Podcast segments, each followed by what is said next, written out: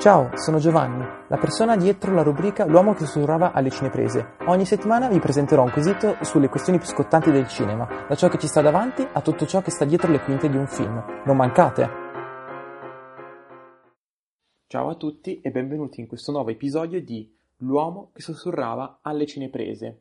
Voglio parlarvi di due film, due film cancellati, mai usciti in sala, entrambi in mano alla Disney, ossia Gigantic e Newt. Prima di iniziare però vi consiglio caldamente di andare sul sito di Senza Barcode dove troverete un articolo scritto da me in cui vi racconterò in maniera abbastanza dettagliata la storia produttiva dietro a questi due film che non sono mai usciti, quindi insomma lì troverete i motivi per cui questi, entrambi i progetti sono stati poi cancellati. Allora, io direi di incominciare con Gigantic, film di cui abbiamo un po' più dettagli, diciamo, possiamo lavorare un pochino di più, con un po' più di materiale rispetto a Newt. Appunto, come ho scritto nell'articolo, il film doveva andare ad adattare la fiaba di Jack il fagiolo magico, penso che la conosciate tutti, comunque semplicemente la trama della favola è dei contadini in una valle completamente deserta in cui non cresce più niente, trovano questo seme magico lo piantano e cresce questo fagiolo che li porta sopra le nuvole e che poi scopriranno il cosiddetto mondo dei giganti. Il primo elemento interessante dietro questo film sono le sue premesse. Infatti, quando il progetto venne presentato al D23 del 2015, che per chi non lo sapesse il D23 è questa convention che fa Disney ogni due anni, in cui presenta ai suoi fan tutti i vari progetti, quindi ci sono panel dedicati a, al mondo dell'animazione, al mondo Marvel, al mondo di Star Wars, ai parchi divertimento e così via. Insomma, durante la presentazione John Lasseter, che non solo è il fondatore di Pixar, ma è stato anche per un periodo il direttore artistico dei Disney Animation Studios, infatti grazie a lui che è uscito Frozen, cioè diciamo che quando lui ha iniziato a supervisionare il mondo d'animazione Disney è uscito Frozen, quindi diciamo che la sua carriera è iniziata col botto, poi per motivi, per vari motivi, diciamo, la sua carriera è durata poco, visto che all'interno di Disney, visto che sappiamo che è stato poi allontanato dagli studios a causa di alcune accuse da parte di alcuni dipendenti degli, degli animation studios. Comunque, questo progetto è stato voluto fortemente da John Lasseter non solo per continuare il filone di riadattamenti e reinterpretazioni di celebri fiabe iniziato con Rapunzel, ma anche perché, a detta sua, lui è sempre stato un grandissimo fan della fiaba di Jack il fagiolo magico, che sarebbe stata l'ispirazione di questo Gigantic. La trama della fiaba originale penso che la conosciamo un po' tutti, ossia questi contadini che si trovano in questa valle desolata in cui non cresce più niente, un giorno trovano questo seme magico che farà crescere questa pianta di fagioli altissima che li farà raggiungere, che andrà oltre le nuvole, ossia dove vivono i giganti. Ora, del film in sé non si sa molto, nel senso che a parte una manciata di concept non sappiamo tantissimo. Eh, sappiamo che le, alcune canzoni erano già state scritte dai compositori di, di Frozen, ma nient'altro. A livello di trama sappiamo che ci sarebbero stati dei cambiamenti, un po' per adattare la storia molto breve, adatta più ad un cortometraggio, infatti negli anni 40 Disney ha già fatto un adattamento di Jack il fagiolo magico in un cortometraggio con protagonisti Topolino, Paperino e Pippo. Quindi non solo per ampliare la storia, ma anche per dargli appunto quel cosiddetto twist che ha caratterizzato sia Rapunzel che poi Frozen, che è stato un grande successo.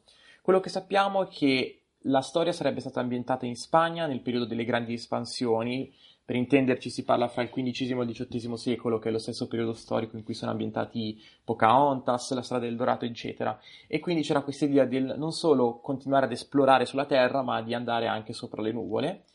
Poi sappiamo che molto probabilmente il gigante sarebbe stata una bambina di 12 anni, 11-12 anni, e che quindi la prima parte sarebbe stato il protagonista, probab- sempre probabilmente un povero contadino, che incontra questa bambina e la sua famiglia, che poi si sarebbe dovuto andare a scontrare con questi giganti elementali molto più grandi, molto più cattivi. E devo dire la verità, il progetto alla base non sembra neanche male, nel senso ci sta a provare a reinterpretare questa fiaba, anche se era già stato fatto con un film qualche anno prima in live action che è stato un grandissimo flop eh, anche perché era fatto molto male quel film. Quindi sinceramente Disney in quel periodo lì era molto attenta a questa reinterpretazione delle favole e secondo me sarebbe stato un buon progetto alla base. Poi, mh, come oramai ho imparato parlando di film che non sono mai usciti, mai usciti molto probabilmente c'era qualcosa che non ha funzionato, più che a livello produttivo semplicemente hanno scritto le canzoni e poi sono accorti come la storia non girava bene, non fosse abbastanza interessante.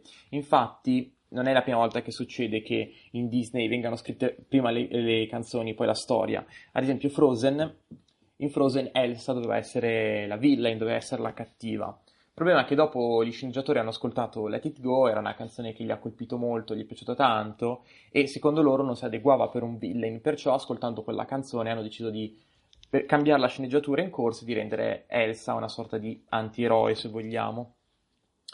Ecco, secondo me in Gigante deve essere successa una cosa del genere, hanno scritto la sceneggiatura, magari le canzoni stridevano un po', ma non sono riusciti a trovare una quadra e quindi hanno preferito cestinare tutto e cominciare con qualcosa di nuovo, che ci sta tutto sommato. Ciao, sono Giovanni, la persona dietro la rubrica L'uomo che sussurrava alle cineprese. Ogni settimana vi presenterò un quesito sulle questioni più scottanti del cinema, da ciò che ci sta davanti a tutto ciò che sta dietro le quinte di un film. Non mancate! E adesso parliamo del secondo progetto, sia Newt. Di questo sappiamo veramente poco, nel senso che il progetto è stato annunciato, abbiamo qualche concept, eh, c'è anche un easter egg in Toy Story 3 perché la Pixar ha questo pallino di mettere degli easter egg nei suoi film riguardanti progetti futuri. Eh, ad esempio, mi viene in mente in Monsters Co. che c'era eh, Nemo, di alla ricerca di Nemo come giocattolo della bambina. Di questo film veramente si sa pochissimo, se non il fatto che molto probabilmente è stato cancellato non solo perché è ispirato comunque aveva una trama molto molto molto simile a Rio, che era un film che era uscito qualche mese prima, anche se secondo me Pixar benché il plot era molto simile, poteva fare qualcosa di molto più interessante, ma soprattutto perché ha avuto vari cambi alla regia. L'ultimo regista è stato Pete Docter, il regista di Monsters Co. e Up, quindi uno forse dei registi più interessanti, uno dei forse i registi migliori che abbiamo avuto Pixar, anche perché eh, il suo ultimo film Up era stato anche candidato all'Oscar per il miglior film. E diciamo che lui ha provato a un attimo riscrivere, a sistemare Newt, ma non gli tornava. E quindi lui un giorno si è presentato da Pixar con un'idea, infatti lui ha avuto una figlia che è nata durante la produzione di Monsters Co. e la figlia era cresciuta e guardandola lui spesso si chiedeva chissà che cosa le frulla in testa, chissà che cosa sta pensando in quel momento. E quindi da quell'idea è poi nato Inside Out, un grandissimo capolavoro della Pixar, uno dei film migliori de- della Pixar eh, degli ultimi anni e se devo essere sincero se devo scegliere fra Newt e Inside Out, scelgo mille volte quest'ultimo. Poi, chissà, magari il progetto in qualche modo ritornerà anche perché Newt è stato il primo film cancellato di Pixar, il primo e forse l'unico, perché di grandi film che poi Pixar ha cancellato non ce ne sono. Eh, vi ho parlato qualche settimana fa del, di Toy Story 3, ma quello non era un film Pixar, era un film Disney che gestiva una proprietà Pixar, era una cosa diversa. Proprio il primo film cancellato all'interno di Pixar, e penso, ripeto, penso che sia l'unico, sia questo Newt, quindi non mi stupirei magari se fra qualche anno riprendano il progetto in, un, un'idea un po' diversa, magari con un plot diverso, e magari lo facciano uscire anche solo su, su Disney Plus.